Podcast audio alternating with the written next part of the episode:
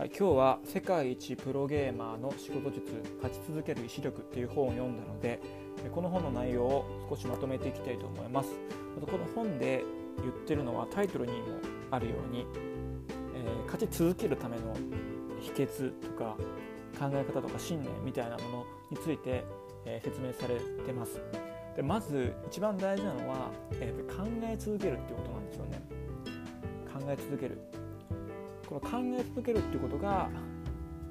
実際に自分で戦う時に自信を保証するものであったりってことになるんですよ。まあ、それはこの考え続けるってことなんですけどそれは取り組みの指定であり迷ってきた量でありまたその続けるので取り組んできた圧倒的な時間ってことになるんですけどもこれが自信を保証することになりますそしてこの考え続けるっていうのは気になったことを見逃さないってことなんですよね日常の練習とか活動の中で必ず気になることって何か生まれると思うんですけど、まあ、それを見逃さずにまあいいかって見逃さずにしっかりまあそこで記録して、えー、なんかその違和感の理由を考え深く考えたりまたそれがもし問題であるならば改善するためにどうすればいいかっていう小さな変化をさせるいろんな方法を全て試すってことを地道に積み重ねていくっていうのがつまり考え続けるってことなんですよね。でこれ考え続けるに関連するんですけど変化し続けるってことも重要だってふっていうふうに、えー、本では言われています。でこう変化し続けるためには何が必要かっていうと素直さなんですよね。こう素直さなんで必要かっていうとこだわりや意地を捨てることができます。こだわりや意地が意地っていうのがあると昔の自分の経験で得たものとかっていうのをすごく重要視してしまってそこに引っ張られてその時の最適な方法っていうのに素早くこう対応できなくなってしまうんですよね。でこの素直さがあると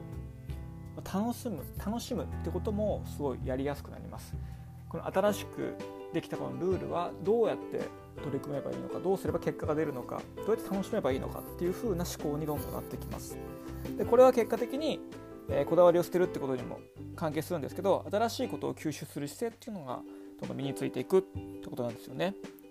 はい。でこの変化し続けるってことが重要なんですけども初期の段階では逆に慎重に基礎をやるってことも大事です。安易で効率的なものっていうのはすごい限界があるんですよね。例えば10の力を手に入れることができたとしてもその先の11とか12っていうのところまでは到達することができない。でこの10っていうのは安易なやり方なのでみんなやればできるようになってしまっているので結果的に勝ち続けることはできなくなってしまうってことなんですよ。で結果的にそういうやり方をしてると浅い仕上がりになってしまうんですよね。なので最初は、えー、丁寧に基礎をしっかりやるっていうのが大事って話をしてます。でこれはまあ、でやるんですけどやるので独自性っていうのはその後に、えー、やるっていうのが大事だって言ってます。でこれ基礎を丁寧にやるんですけどその基礎を丁寧に繰り返しやる時もそのやり方身につけるものは基礎の部分なんですけどもその身につけるための過程ではどんどん考えてやり方を工夫して変化させ続けて、えー、やるっていうのが大事なので、まあ、結果的にこれは変化し続けるってことでもあるんですよね、えー、基礎を丁寧にやるってことも。はい、でえ、最後もう一つ一番、え、もう一つすごく大事なのがフラットに続けるっていうことです、はい、フラットに続けるっていうのはどういうことかっていうと自分の成長自体に価値を置くってことなんですよね。で逆にフラットじゃないのはどういうことかっていうとすごい目標例えば大会とかコンテストとかっていうものにめがけて努力をする。でそこの勝ち負け、まあ、勝つこと優勝することっていうのがえー、そう自分の第一目標そこに価値を置いてしまう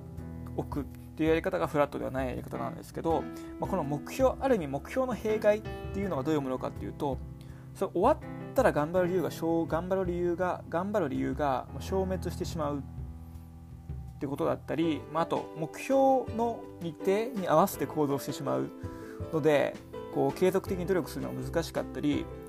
またそもそも大きすぎる目標を立ててしまうと大きすぎてこうできるイメージが湧かないのでそう行動自体しなくなってしまう進捗がゼロになるみたいなことも起きると。で結局えー、自分の成長っていうのに価値を置くことが、まあ、地道にこう積み上げて成長するってことにつながるんですけどもこの地道に積み重ねるっていうのは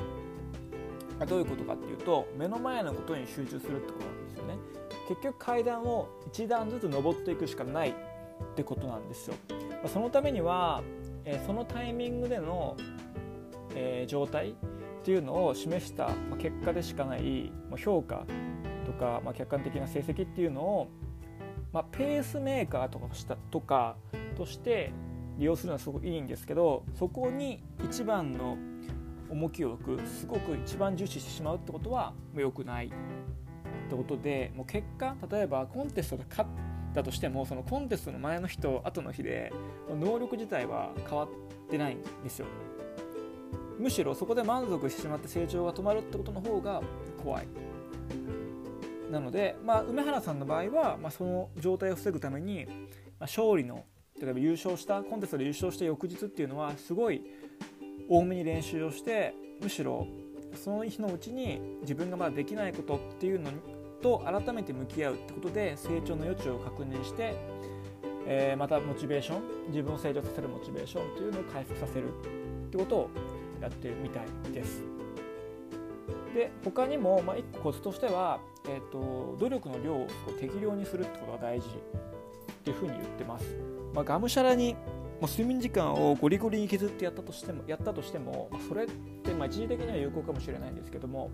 10年続けられるかっていう視点で見るとあこれ10年っていうのは1個の目安らしいんですけど、